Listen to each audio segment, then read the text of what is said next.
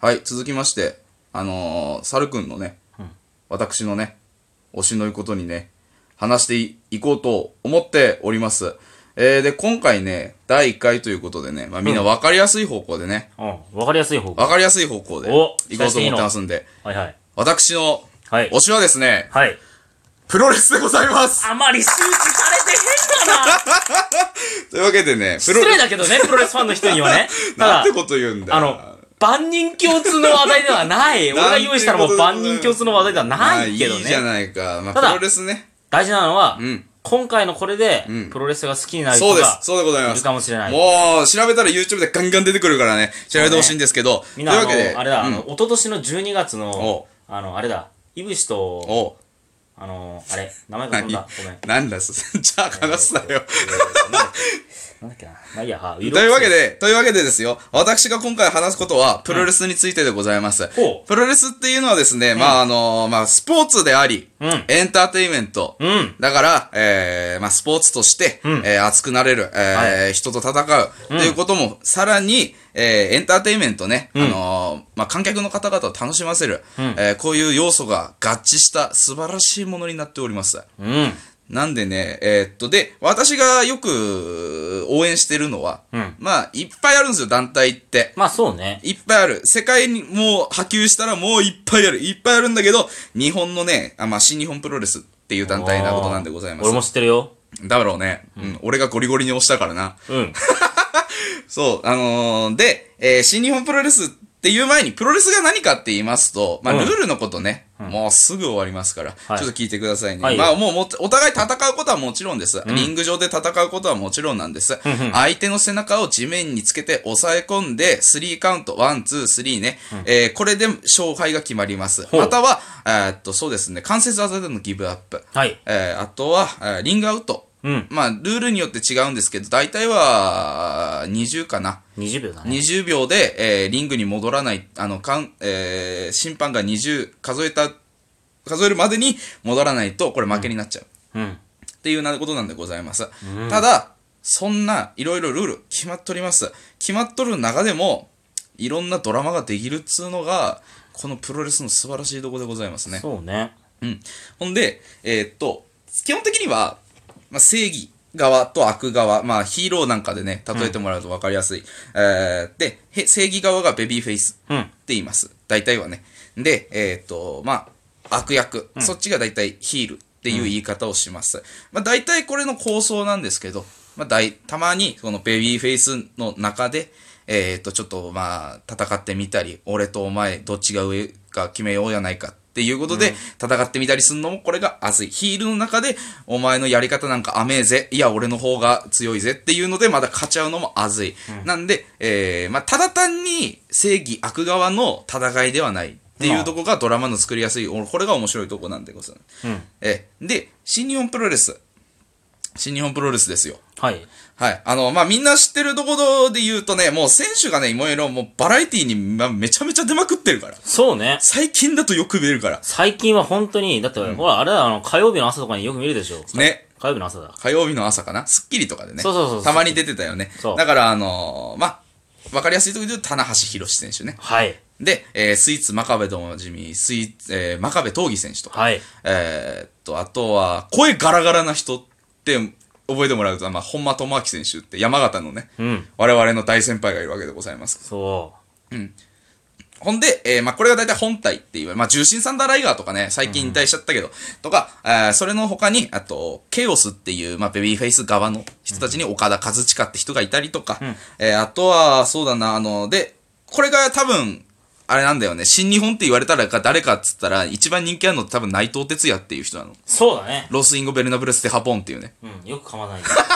そう、ロス・インゴベルナプレス・テハポン、えー、って言います。えっ、と、制御不能な、日本の制御不能な奴らっていうスペイン語の意味らしいですねおー。えー、それのリーダーの内藤哲也選手、トランキーロってみんな聞いたことあると思います。 あるあるある。あるかな あるかわかんないけどね。まあちょっと前にね、あのープロフェッショナルなんかでも、うん特集されたもんだから、これで一気にね、プロレス知らない人でも内藤哲也は知ってるって人が結構増えてくれて。そう。そ俺嬉こしからやっったもぱんでございりね、ます試合見ていただけそるとうそうねそう嬉そう。しい。いや、熱い。内藤選手も、熱いんすよ。で、い日常と、リングの上の、この、なんていうの、スイッチがはっきりしてるから、うん。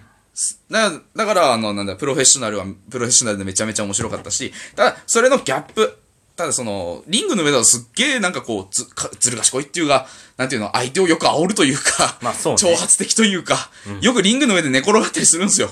そうだねあ。の、女、お前の力はこんなもんかと、んやってくるわけでございます。これがね、またこれ、ギャップが強すぎてね、面白いんだよ、だかっこいいんですよ、内藤選手。今、チャンピオンなんだけどね。そうね。そう。もう夢の2巻を達成失礼し。したました。いや、最高にかっこよかったね。あそこはもう熱かったね。暑かった。泣いうんたよ、俺もう。誰の推しだっていうくらい俺が割り込んでるけど ね。いいじゃない。どうだってね。で、まあ、俺が好きな選手、えーっと、まあ、今のやつで言うと、岡田和親選手って人なんですけど、王道もう行く。王道行く、えーレインメーカーということでおなじみでございますね。まあ、あのーまあ、金の雨を降らそうと。雨降らしじゃないよ。雨降らしじゃないよ。今30ちょいだったんだけど、まあ、あ、若い若い若い若い。だから実質的に、ただ、に、多分、まあ、チャンピオンは今内藤哲也だけど、新日本で一番の力を持ってるって言っても過言ではないのが、岡田和親選手。そうね。そう。なんかもうこの人のおかげでもう、プジョシなんていうのが、バーガみたいに増えたんですから。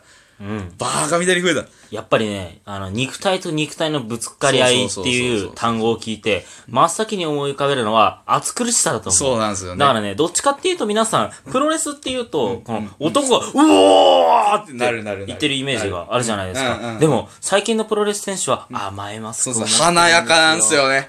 華やかなんですよね。そんなところで、岡ゆくんあなたの推しを聞かせてください。いぶしこうた選手 です。はい、出ました。えっとね、多分ね、新日本の中でも1、2笑うトップレベルのイケメンじゃないですかね。うん。イケメンなんだよね。ただね、この人頭おかしいんだわ。うん。 悪い意味じゃないですよ。悪い意味じゃないですよ。悪い意味じゃないんですけど、ただ、うんあの、プロレスバカなんだよね。うん。いい意味で。そう、プロレスバカだから、自分がやりたい技何でもかけちゃうし、俺が大丈夫だからあの人も大丈夫だろっていう観点でかけちゃうけど、大体その技は人が怪我をするって技だから。そう、ついたあだ名が人手なしですからね。人でなしですよ。技にもすらもなってるそうね、ですよ。人手なしドライバねえーあってね。んなね、甘いマスクしといてさ、たまにいいこと言うのにさ、あの、急にブチ切れるじゃん。リングの上ものう、やっぱ表変っぷりがね。でもう目バッキバキになるんだよね、途中でねそうそうそう。そう目がバッキバキになったら、もう、容赦なしで相手のあ顎に小手ぶち込むような男なんだ。いや、セーフだよ、これ。一応セーフだ。うんセーフです小艇はセーフ。小手がセーフ。あグーの、はグダメーパンはダメ。うん。ね、ダメだったよ。ダメだったよダメ。。イブシ選手ダメですよ。グーパンはいけない。そうそう、グーパン。で、まあ、イブシ選手っていう人と、えー今日、今年か、今年の1月4日東京ドームで戦ってね、東あの、岡田和親選手がタイトルマッチ、その時のチャンピオンが岡田和親。で、えー挑戦者がイブシコータ。あーで、えー東京ドームのメイン1.4、1月4日の東京ドームっていうどでけえ大会があったんだけども、それのメインを飾ったのが岡田和親対イブシコータで、まあ、現場にいたわけですよ、僕。おーボロ泣きですよ。いやね、ボロ泣き。あの、涙なしには見られ見らない。れない。これやっぱね、あのー私たちがこれ言ってるだけではね、多分伝わってないんですよ。なんか熱いな、熱く語ってんだこいつらぐらいしか 思ってないんですけど、これがね、あの、ここまで行くのにはドラマがあるんですよ。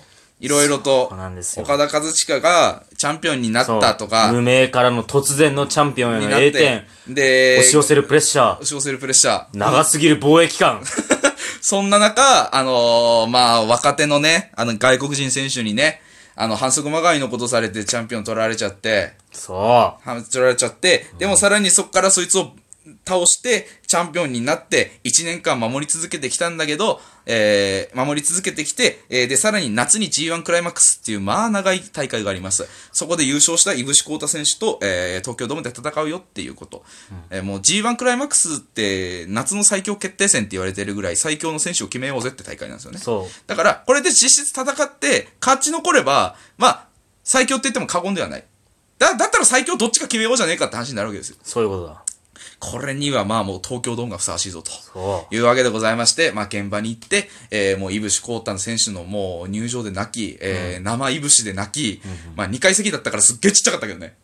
本当に、指、指ぐらいしかないんじゃないかみたいな遠さだったんだけど、まあそれぐらいで泣き、で、そしたら、岡田和親選手のもうラスボスじゃねえかみたいな入場で泣き、えー、レインメーカーっていう必殺技があるんですね。はいあの、ショートレンジラリアットって、まあ、あの、これショートレンジラリアットって言ってもわかんねえか。まあ近い距離で打つラリアットって腕をた叩く技があるんですよ。腕で相手の首を捉える技があるんですよ。それで倒して、スリーカウント取って、もう、でも東京ドーム満員にならなかったから満員にならなくな、ならなかったーっつって、リング上でまた泣き出すんですよね。いや、もうたまらんぞ。俺も、俺らもボロボロですよ、こんなん。もう、レインメーカー、いや、もう涙の雨を降らせてくれました。なるほどね。はいわけでね、まあ、綺麗にオチがついたかどうかはわかんないでございますけれども、新日本を語るだけでも、まだまだ足りないんですけど、これでもう 10, 分10分30分経ってます。早いな。早いね。割と12分って投げ、短いね。うん。うん。長えと思ったけど。というわけで、今度からは、プロレスのこと、いっぱい話していくんですけど、各選手一人一人にね、スポットを絞ってね、はいはいやっていこうと、僕思ってますんで。はい。というわけただで、うん次回からの猿プロレス講座、お付き合いください。というわけでね、プロレスだけじゃないですけど、プロレスだけじゃないですけど、まあ、とりあえず大雑把にこれが好きですよっていうことで、えー今回はよろしくお願いいたします。はい。はい。では次ですね、あのーおかゆくんのね、うん。推しを語っていただこうと思ってますね。準備はできてますか多分大丈夫。多分大丈夫、よし、じゃあ、任せちゃいましょう。中学校の同級生、おかゆくんに。はい。はい、こいつのトークスキル、素晴らしいもんでございますからやねめ。ろやめろ。皆さん楽しみにしててください。では、それでは、また次の更新ですぐ更新しますんで、少々お待ちくださいね。